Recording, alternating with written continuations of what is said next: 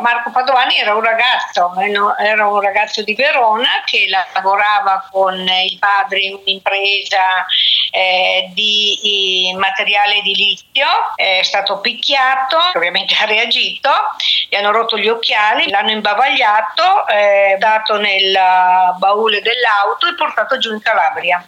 Picchiato, incatenato e portato giù in Calabria.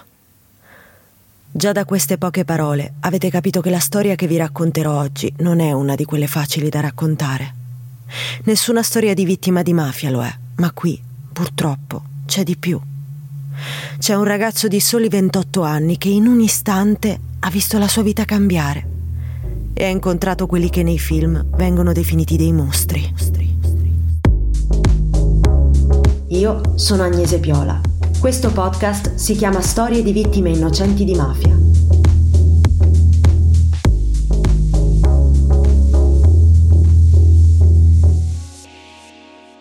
Allora, Marco Padovani era un ragazzo, un giovane che lavorava con il padre in un'azienda di famiglia che, che si occupava appunto di eh, vendita di eh, prodotti laterizi, prodotti dell'edilizia, ecco, diciamo così, materiale dell'edilizia. E andando al lavoro una mattina è stato bloccato sull'autostrada ed è stato rapito. La storia di Marco Padovani la racconta una professoressa, una di quelle persone che vanno al di là del loro semplice mestiere. Una di quelle che lasciano dei semi nei propri allievi, che lentamente crescono e fanno credere che ci possa veramente essere un mondo migliore. Allora, mi chiamo Maria Regina Brun, faccio parte del coordinamento di Libera di Mantova e attualmente da un anno sono un'insegnante in pensione. Maria Regina Brun l'ho raggiunta telefonicamente. Lei, come ci racconterà, è sempre in giro per l'Italia e nei suoi viaggi non è mai sola. Accompagna i suoi studenti nei luoghi dove la mafia è più presente ed i suoi racconti fanno capire come spesso una lucida follia possa far scoccare quella scintilla necessaria per far capire che le mafie possono essere sconfitte, come quella volta che ha portato quelli che lei chiama suoi ragazzi e sue ragazze in un bene confiscato, proprio nel bel mezzo della Locride. Ricordo che la prima volta che siamo andati in Calabria eh, siamo partiti di lunedì mattina, domenica sera a Report hanno fatto il servizio appunto proprio sulla Locride dove andavamo noi, una cosa sconvolgente. Io mi dicevo, madonna, se stasera c'è qualche genitore dei ragazzi che porto giù eh, che sta seguendo, eh, non so cosa succederà domani mattina, se arriveranno tutti all'aeroporto. Invece sono venuti tutti all'aeroporto, io non ho chiesto se avevano visto Report. Mi ha chiamato poi durante il viaggio una, un mio collega e mi dice, guarda che ho visto Report ieri sera, certo che quei genitori a fidarsi di te e invece non, non ci sono mai stati problemi, nessun problema. L'importanza di fare memoria si unisce sempre all'impegno di compiere gesti che siano concreti. Maria Regina Brun questo lo fa dagli anni Ottanta. Ho ritenuto importante questo a partire dagli anni Ottanta, aprire un po' gli occhi ai nostri studenti, ok? Rompere con lo stereotipo che la mafia è al sud. Io ho portato per tanti anni i miei ragazzi al sud, ma li ho portati sui beni confiscati. Ho fatto vedere che come ci sono stati e ci sono i mafiosi, c'è un'antimafia che io la considero la resistenza dei giorni nostri. Quindi conoscere quelle le, stupende realtà al sud. Ho cercato di farlo anche al nord, però al nord era più difficile trovare una struttura che potesse accogliere gli studenti e quindi abbiamo fatto diversi viaggi a Cascina Caccia a Torino, visto che Bruno Caccia è stato assassinato dalla ndrangheta a Torino e la Cascina Caccia era appunto eh, la residenza dei Belfiore, che sono i mandanti dell'assassinio di Bruno Caccia. E tra l'altro facevamo il gemellaggio perché eh, Cascina Caccia a Torino e giù a Gioiosa Ionica in un bene confiscato chi è assassinato Bruno Caccia, proprio l'autore che era il famoso panettiere di Torino che è stato nel duemilaquindici è stato arrestato, scoperto chi era l'autore materiale dell'omicidio di Bruno Caccia. Quindi questo gemellaggio. Con i ragazzi ho girato un po' il sud, la, regione, la Campania, la, la, la Calabria, di una settimana, ok? E le orgina- eh, venivano organizzati e da me e da una collega, eh, ho sempre cercato ovviamente di coinvolgere i colleghi e abbiamo sempre cercato appunto di eh, coinvolgere anche le famiglie dei nostri studenti, perché ovviamente organizzavo gli incontri con i genitori per far capire l'importanza di questi viaggi e, e all'inizio ovviamente i genitori, eh, io li ho sempre ringraziati, sono sempre stata grata nei loro confronti perché si sono fidati. Maria Regina Brun dice che i suoi studenti si sono fidati di lei. Non sono stati gli unici però. Anche la famiglia di Marco Padovani, che ancora oggi è avvolta nel dolore, ha riposto fiducia in Maria Regina. Una fiducia che la professoressa ha ricambiato, raccontando con delicatezza la vicenda di quel ragazzo che a soli ventotto anni ha visto la sua vita cambiare da un momento all'altro. C'è un giorno, un triste giorno che lega in qualche modo questa storia a quella di Cristina Pavesi. Il tredici dicembre. Il tredici dicembre a Verona e provincia si festeggia Santa Lucia e la mattina i bambini trovano dolci e regali sotto l'albero di Natale, un po' come se fosse un anticipo di quello che solitamente accade il venticinque dicembre. Il tredici dicembre anche a casa di Marco era un giorno di festa. Quel giorno del millenovecentottantadue però Marco Padovani, mentre stava andando a lavoro nell'azienda del padre, venne bloccato da due uomini all'altezza del casello autostradale di Brendola, picchiato e caricato a forza nel baule di un'auto. Erano due ndranghetisti che lo rapirono con un'azione premeditata e violenta, senza che Marco riuscisse veramente a rendersi conto di ciò che stava accadendo. Inizia così un periodo d'angoscia per lui e la sua famiglia. Marco sarà tenuto in ostaggio in una cantina ricavata in un anfratto tra i valichi impervi dell'Aspromonte per centosessanta terribili giorni. Per rilasciarlo, gli ndranghetisti chiederanno un miliardo di lire alla sua famiglia. Eh, hanno chiesto un riscatto, la famiglia è una famiglia molto riservata, hanno chiesto un riscatto. Io ricordo che la sorella più grande, Marina, ehm, non potevamo contattarla al telefono, allora avevamo solo i telefoni fissi, non avevamo i cellulari, perché sua madre passava tutta la giornata seduta in poltrona vicino al telefono aspettando di ricevere appunto delle indicazioni in merito al pagamento del riscatto, riscatto che è stato pagato. E il fatto di questo riscatto pagato ovviamente aveva mandato in crisi Marco quando è rientrato, perché si sentiva colpevole di aver eh, creato dei problemi all'attività imprenditoriale del padre.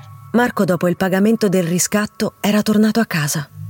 Diceva di star bene, di essere tornato se stesso, di aver ritrovato la voglia di andare avanti, tanto da progettare il matrimonio con Barbara, che lo aveva aspettato in quei centosessanta giorni di lacerante prigionia.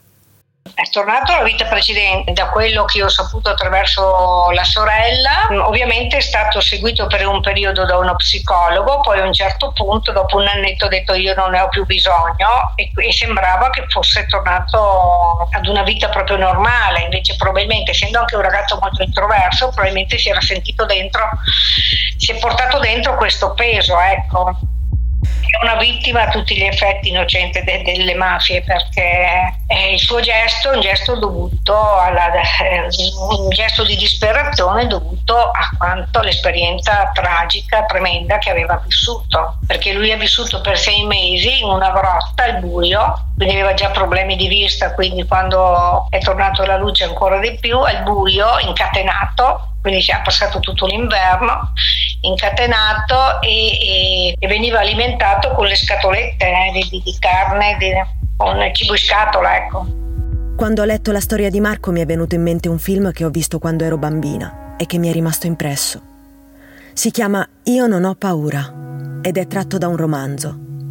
In questo film il protagonista Michele, che abita nella campagna di un borgo del sud Italia, scopre che suo padre e altri uomini del suo paese hanno rapito un suo coetaneo, un bambino di Milano di nome Filippo, incatenandolo sottoterra in un buio perenne, in attesa di un riscatto dalla famiglia. Quello che da piccola pensavo fosse un film di mostri e storie inventate troppo crudeli per essere vere, era solo un assaggio, una delle tante sfaccettature della realtà.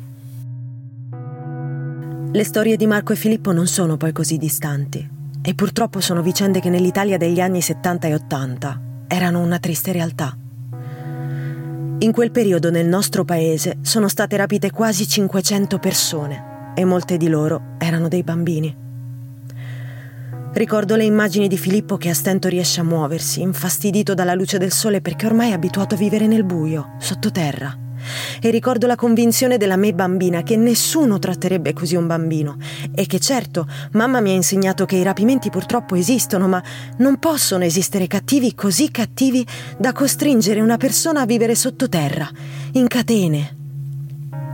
Crescendo però ti rendi conto che i mostri purtroppo esistono e sono peggio di come pensavi. Ti rendi conto che le cose brutte accadono spesso a chi non se le merita e che a volte le persone non riescono a sopravvivere al dolore. Scopri che non c'è solo il dolore fisico, ma anche quello mentale, che a volte è il peggiore, perché potrebbe non passare mai, come nel caso di Marco. Una delle consapevolezze che più mi hanno fatto male durante la mia crescita è stata proprio questa.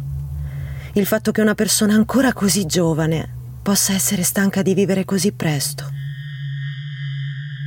Certi mostri ti lasciano il veleno nelle ossa anche dopo essersene andati, e così ti uccidono due volte.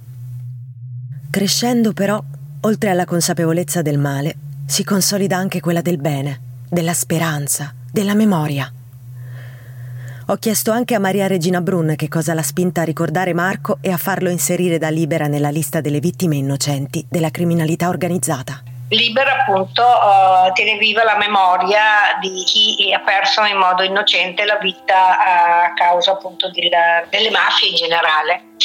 Avendo avuto l'opportunità di conoscere direttamente tanti familiari, è ovvio che quando conosci le storie eh, poi non, non puoi più restare indifferente. E quindi abbiamo sempre partecipato, ci siamo sempre spostati per l'Italia a quella giornata, io e la mia famiglia, e un anno appunto pensavo di come a Castitina, ma qui eh, a Verona abbiamo Marco Padovani, nessuno ne ha mai parlato, è una vittima, è un ragazzo innocente, anche perché ovviamente poi i riflessi della sua esperienza, della sua tragica esperienza sono ricaduti eh, sulla, su, sulla sua famiglia, e al che ho contattato subito la sorella, era da te, avevamo frequentato l'università insieme, ho contattato la sorella, gli ho detto di questa idea se era d'accordo, lei ne ha parlato con sua madre e ha dato l'ok, e mi ricordo che è stata la prima volta che è stato letto il nome di Marco Padovani, è stata nella giornata della memoria a Genova. La famiglia è sempre stata molto grata per questo, perché loro ovviamente non l'avrebbero mai chiesto, perché come te, ti dicevo sono persone molto riservate, una famiglia molto riservata, molto schiva, molto riservata, e quindi però teniamo che sia doveroso, quindi io ne ho parlato con chi si occupa appunto eh, della memoria di Libera. Hanno fatto ovviamente le loro ricerche ed è stato inserito. L'impegno a far memoria, a ricordare Marco Padovani, ha portato Maria Regina Brun a creare anche un presidio di Libera a suo nome. I presidi normalmente portano il nome di una vittima innocente. Avevo pensato appunto di dedicare questo presidio a due giovani vittime innocenti dell'ndrangheta, uno del nord e uno del sud, quindi avevo pensato a Marco Padovani e a Maria Concetta Cacciola. Marco Padovani, che è stato portato appunto a questo gesto estremo per la, la, la violenza subita, Maria Concetta Cacciola che è stata portata al suicidio ingerendo l'acido muriatico, ma indotto ovviamente dai suoi familiari, perché era diventata testimone di giustizia. La storia di Maria Concetta Cacciola la conoscevo grazie ad un bellissimo libro di Dina Lauricella che si intitola Il codice del disonore, donne che fanno tremare l'ndrangheta. Ho chiesto proprio a Dina di raccontarcela. Maria Concetta Cacciola è una figlia, una moglie e una mamma di 'ndrangheta. Eh, nasce a Rosarno in piena Piana di Gioia Tauro, figlia di una famiglia diciamo dal nome blasonato tra virgolette, una delle famiglie di mafia più potenti della zona, con ramificazioni anche fuori dalla Calabria e fuori dall'Italia, arrivano fino alla Germania. È una ragazza che ha un vissuto molto simile a quello delle sue coetanee. Eh, quindi cresce tra le quattro mura domestiche, le è vietato qualsiasi tipo di contatto esterno, non può uscire con le amiche, non può andare al cinema, non può andare a mangiare una pizza, e a un certo punto, giovanissima, eh, quindicenne, fa la classica fuitina, cioè scappa col suo diciamo fidanzato di allora, eh, che poi dovrà sposare chiaramente. Praticamente ce la ritroviamo ventenne con già tre figli a carico, eh, sempre sempre controllatissima dal padre e dal fratello, perché queste famiglie, soprattutto in Calabria, hanno questa usanza di vivere tutti quanti nella stessa palazzina, quindi anche quando la figlia si sposa resta comunque sotto il controllo eh, paterno. E in questa vita soffocante, priva di alternative, lei trova uno sbocco, una, diciamo, un'alternativa eh, ne, proprio nei social network, tramite il suo smartphone. Scarica Facebook, si scrive con un nome di fantasia, tramite questo social eh, entra in contatto con una persona della quale lei si dice innamorata. Io su questo innamoramento ho qualche dubbio, nel senso che eh, ritengo che queste donne siano talmente fragili eh, sotto il profilo emotivo, talmente al di fuori, talmente disabituate, perché si cresce senza coccole, senza attenzioni familiari, neanche la mamma ti coccola quando sei bambina, che a un certo punto questa ragazza si ritrova a chattare con un uomo che le dedica delle attenzioni, e qui inizia il suo calvario. Un calvario, quello di Maria Concetta Cacciola, che durava già da molti anni. C'è un fatto emblematico che fa capire come fosse costretta la sua vita. Ce lo racconta Dina Lauricella. A dare la misura della vita claustrofobica che questa donna era costretta a fare è un'intercettazione telefonica nella quale una lontana parente, che tra l'altro poi è eh, come dire la donna che ha scoperchiato questo vaso di Pandora, la prima che nel duemiladieci ha deciso di rompere i legami con la sua famiglia, cercare la giustizia, iniziare a collaborare, è Giuseppina Pesce. Giuseppina Pesce a un certo punto, mentre è in carcere, sente che eh, Maria Concetta Cacciola è nei guai e dice: ma com'è possibile che proprio Maria Concetta, che non esce mai, che non ha contatti, che non ha amici, eh, sia finita una situazione del genere? Addirittura Giuseppina sottolinea, pensa, con questa amica al telefono dice: pensa che Maria Concetta non usciva neanche l'otto marzo. Io davanti a questa intercettazione mi sono un attimo bloccata, perché ho detto: ma che succede a Rosarno l'otto marzo? Eh, lo so, è la festa delle donne, però come Come mai questa donna fa questo eh, riferimento specifico? E più avanti nell'intercettazione la stessa Giuseppina in qualche modo spiega questa frase dicendo che in quel contesto la maggior parte delle donne è libera di uscire con le amiche solo l'otto marzo, in occasione della festa della donna, solo per la pizza, insomma, eh, della, di, di, quella, di quella serata.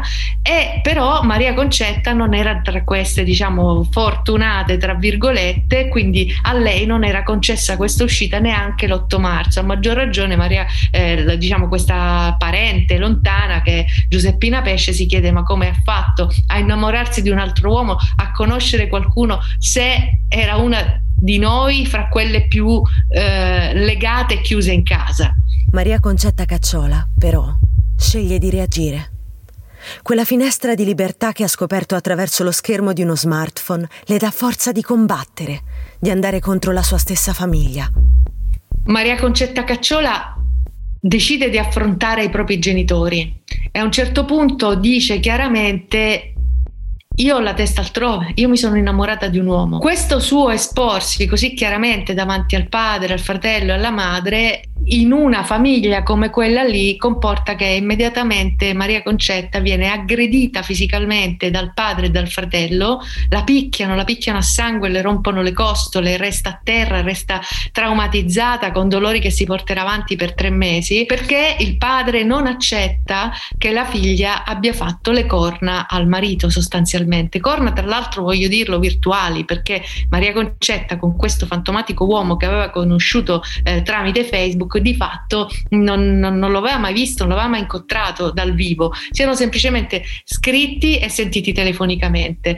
Ma questo è già un motivo sufficiente per il padre per metterla a tacere, perché una figlia che esce fuori da quelle regole autoimposte dal sistema familiare mafioso è una figlia che mette a rischio tutta quanta l'andrina e anche gli affiliati e i soci di quell'andrina. Quindi il padre inveisce immediatamente contro, contro Maria Concetta, la quale capisce, perché conosce quel sistema, che per lei, insomma, si potrebbe anche profilare la morte, il padre potrebbe ucciderla per questo motivo. Per cui con una scusa banale si reca in questura e va a parlare dicendo: io ho paura, ho paura che mi uccidano per questo motivo qui, mi dovete portare via dalla mia famiglia.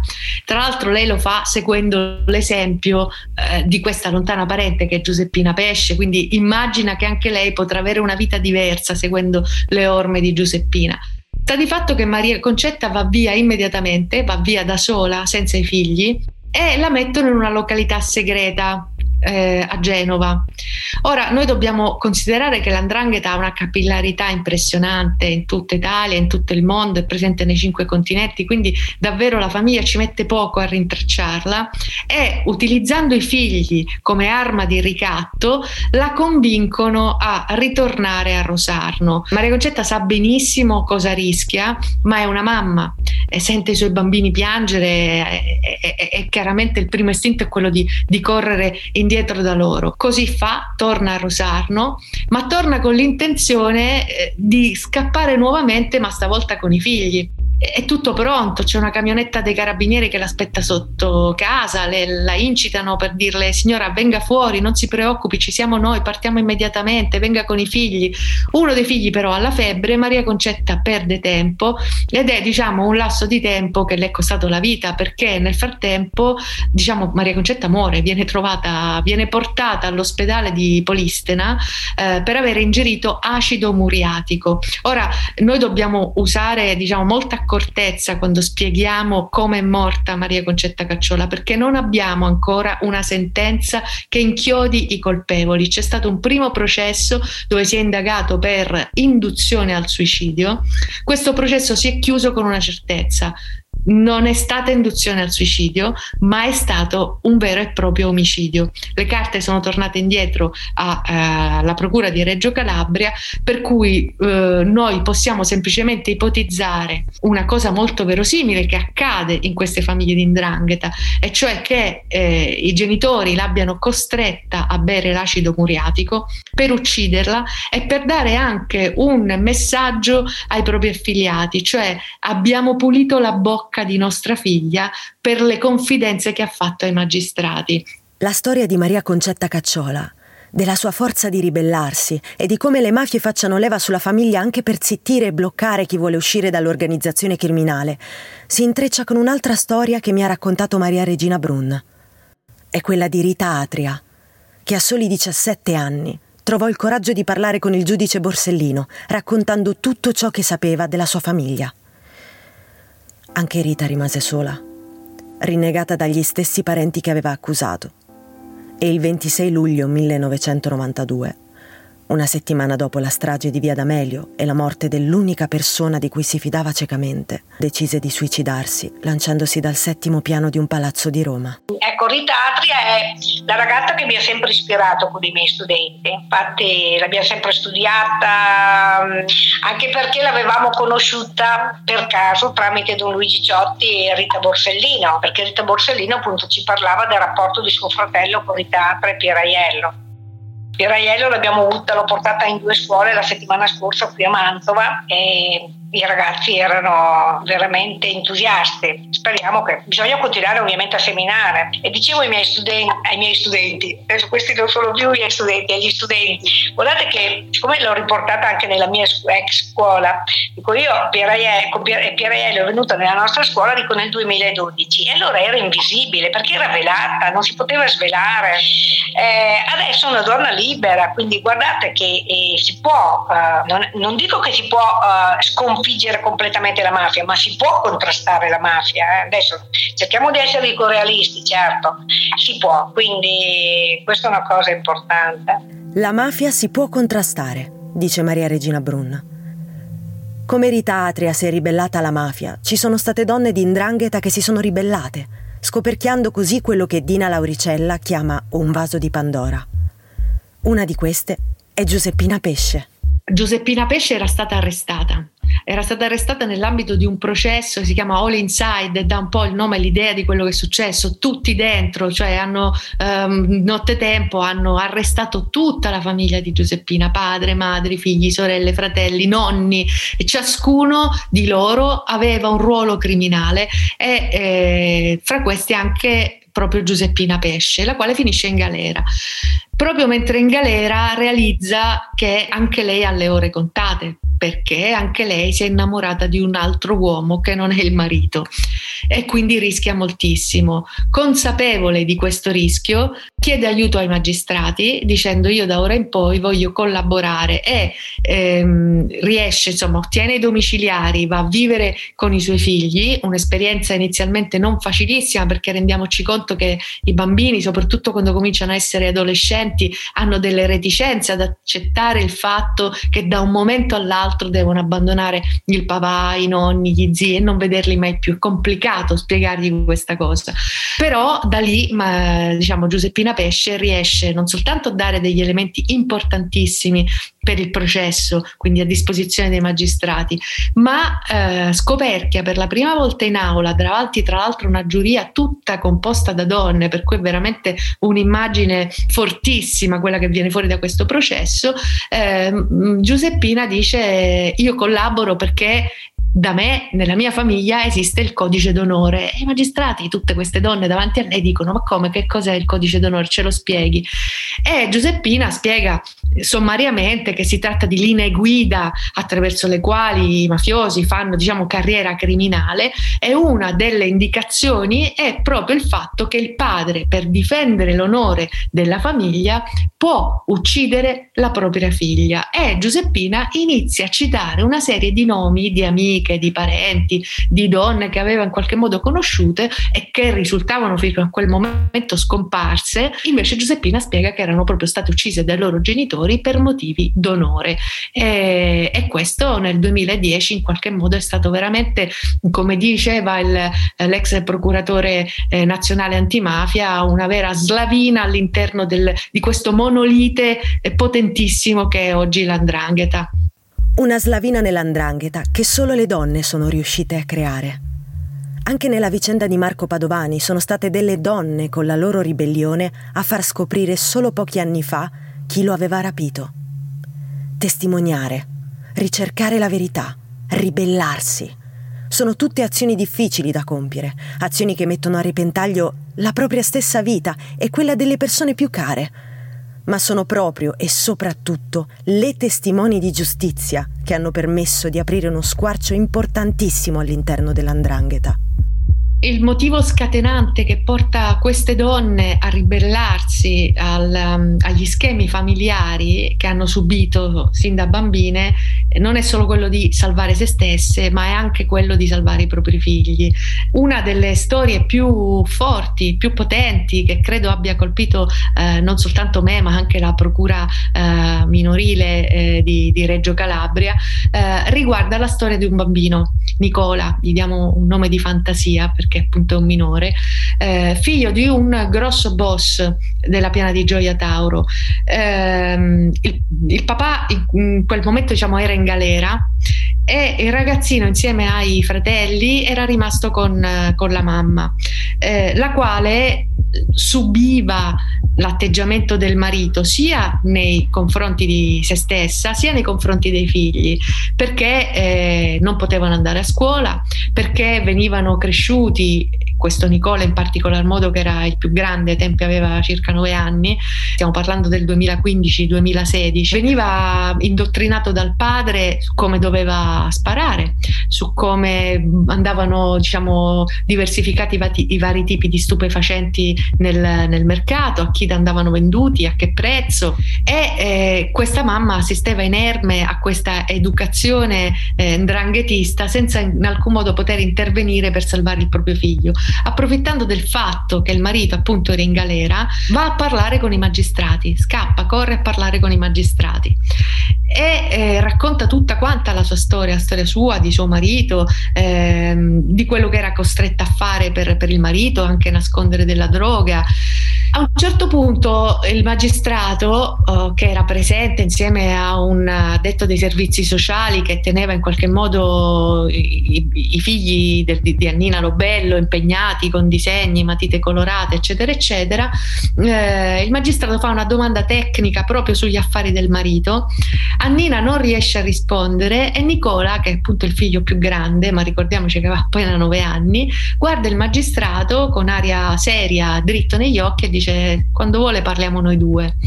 E a quel punto il bambino non, non si ferma più, comincia a raccontare tutto. Tra l'altro racconta gli affari del padre con l'orgoglio di riferire quanto il padre fosse potente, quanto il padre fosse libero di agire senza dover chiedere permesso a nessuno, quanto il padre riuscisse a manovrare interi carichi di droga che venivano dall'estero, perché aveva le mappe del porto di Gioia Tauro e sapeva benissimo come fare entrare eh, le varie navi, dove dovevano attraccare, chi doveva andare a ritirare il materiale, eccetera eccetera.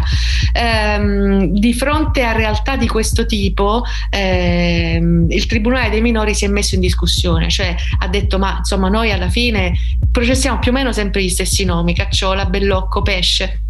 Evidentemente l'andrangheta si eredita, si eredita senza possibilità di scelta, quindi dobbiamo fare qualcosa per bloccare questo meccanismo perverso. È nato il famoso ormai eh, protocollo Liberi di scegliere. Che cos'è? È, diciamo, non è una legge, potrebbe diventarlo, sarebbe anche giusto se lo diventasse.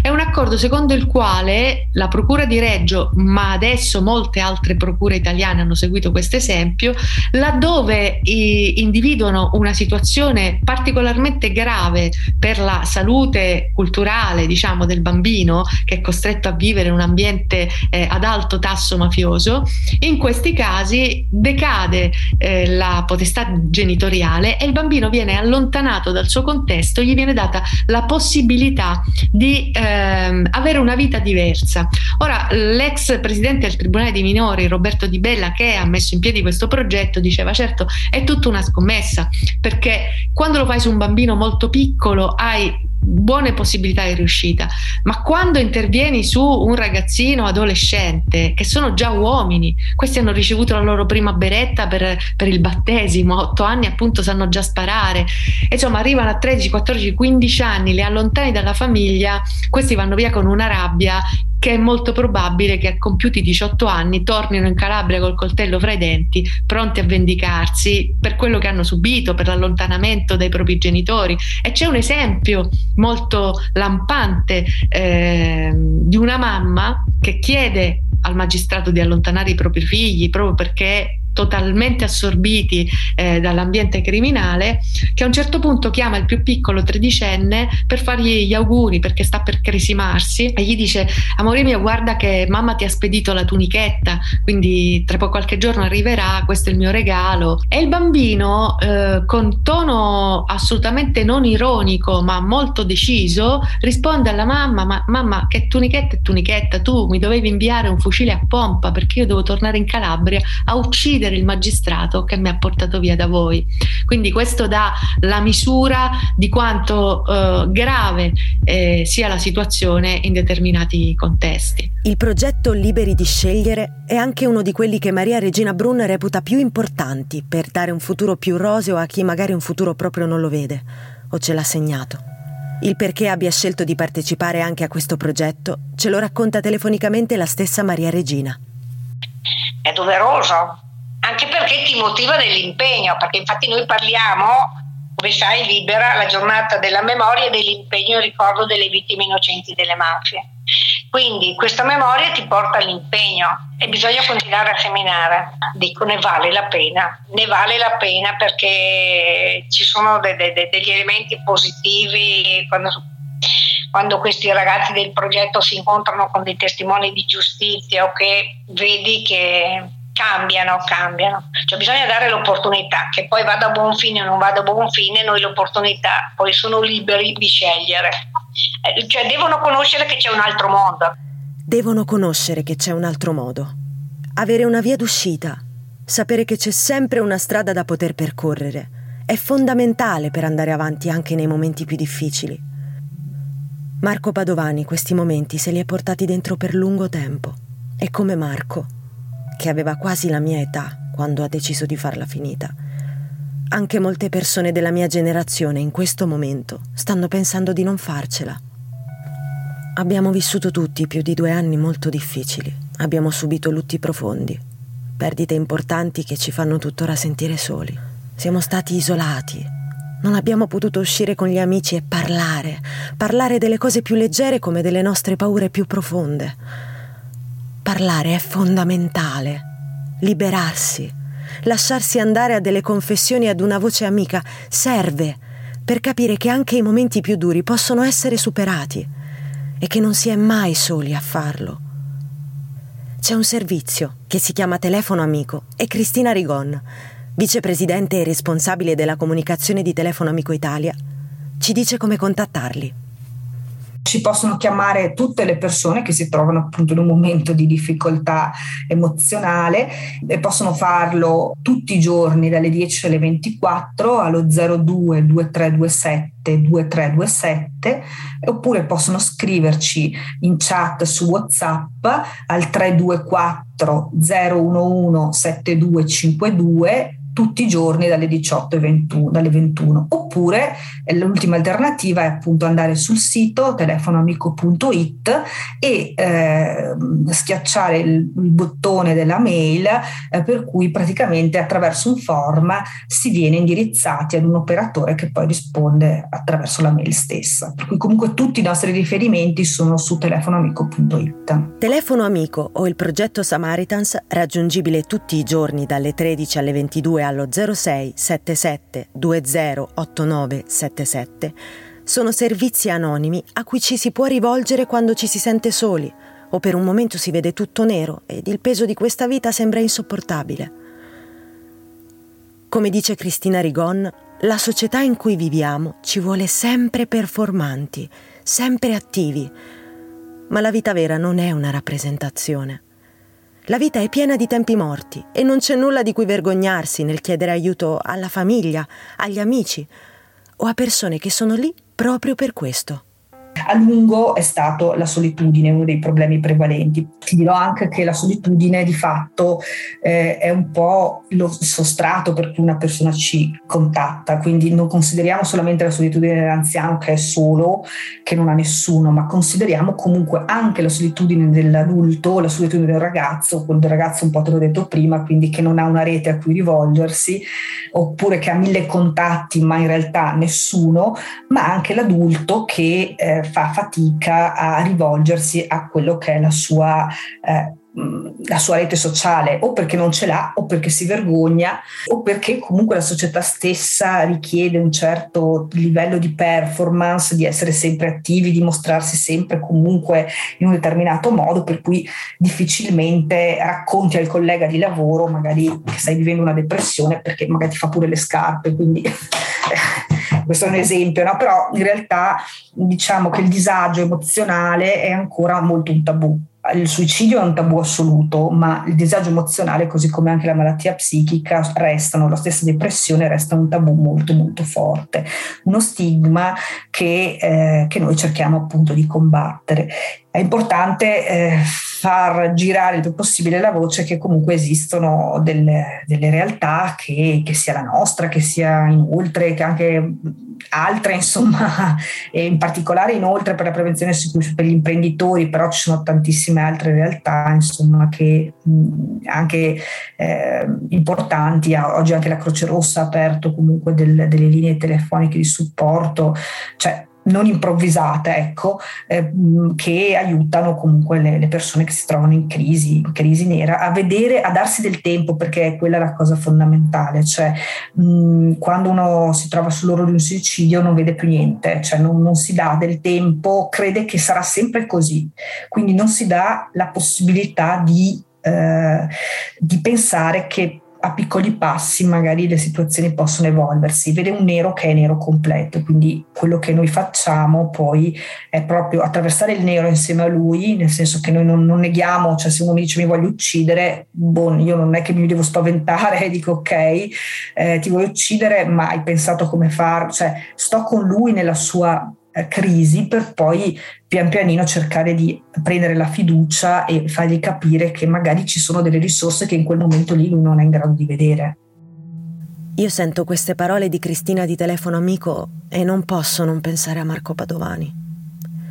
Cristina ha citato il progetto Inoltre, che è attivo in Veneto proprio per dare un supporto a quegli imprenditori che non riescono ad andare avanti. Anche Marco, anche se aveva solo ventotto anni, era un imprenditore. Del servizio Inoltre ne ha parlato Francesca Boccaletto su il Bo Live, la testata giornalistica dell'Università di Padova. Francesca ha intervistato Gianpietro Turchi, docente di psicologia clinica dell'Università di Padova e supervisore scientifico del servizio Inoltre. Il servizio Inoltre nasce su una richiesta del, direttamente del Presidente della Regione Veneto eh, nel duemiladodici, eh, subito a ridosso di quella che viene chiamata la crisi economico-finanziaria del duemilaotto. La Regione Veneto è stata la regione in cui ci sono stati il maggior numero di suicidi da parte di imprenditori eh, di diverso livello e diversa stratificazione settore merceologico, e quindi direttamente la Giunta regionale, attraverso la voce del Presidente Zaia, volle istituire questo numero, questo servizio, che poi si è, è, ha trovato espressione in un numero verde ottocentotrentatré quarantatré quarantatré eh, che lavora sette giorni su sette, trecentosessantacinque giorni all'anno.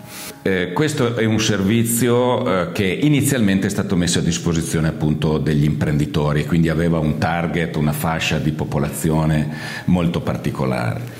Eh, e subito ricevemmo, dal momento dell'istituzione stessa del, del, del servizio, eh, ricevemmo immediatamente la sera stessa già le prime chiamate. Abbiamo chiaro subito dall'inizio che n- non può essere un servizio meramente psicologico in termini canonici, così come lo intendiamo, per, un, per alcune questioni molto banali che, ci appar- eh, che, che subito ci sono apparse evidenti. Quando gli imprenditori chiamavano, eh, e continuano mh, ai noi a chiamare, eh, dicevano: guardate che io chiamo ma non sono matto, non sono uno che ha problemi psicologici, i miei problemi sono i fornitori che non mi pagano, eh, eh, le le banche che non mi danno ulteriore credito, il portafoglio clienti che ce l'ho però non riesco a trovare appunto i materiali, le, le complicazioni interne in termini di dinamiche societarie, le questioni di tipo lavorativo, perché comunque ho delle responsabilità nei confronti magari di decine, centinaia di famiglie.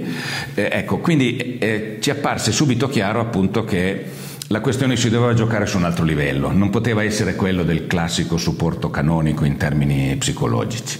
Eh, quindi che cosa sta accadendo? Ma è proprio nelle more di questa tipologia di servizio. Eh, Noi vorremmo ad arrivare ad un punto in cui, esattamente come per una questione sanitaria, il pronto soccorso è in grado di accogliere qualsiasi rilevanza clinico-sanitaria, qualsiasi, dall'unghia spezzata fino all'infarto o eh, a, a fratture multiple, eccetera.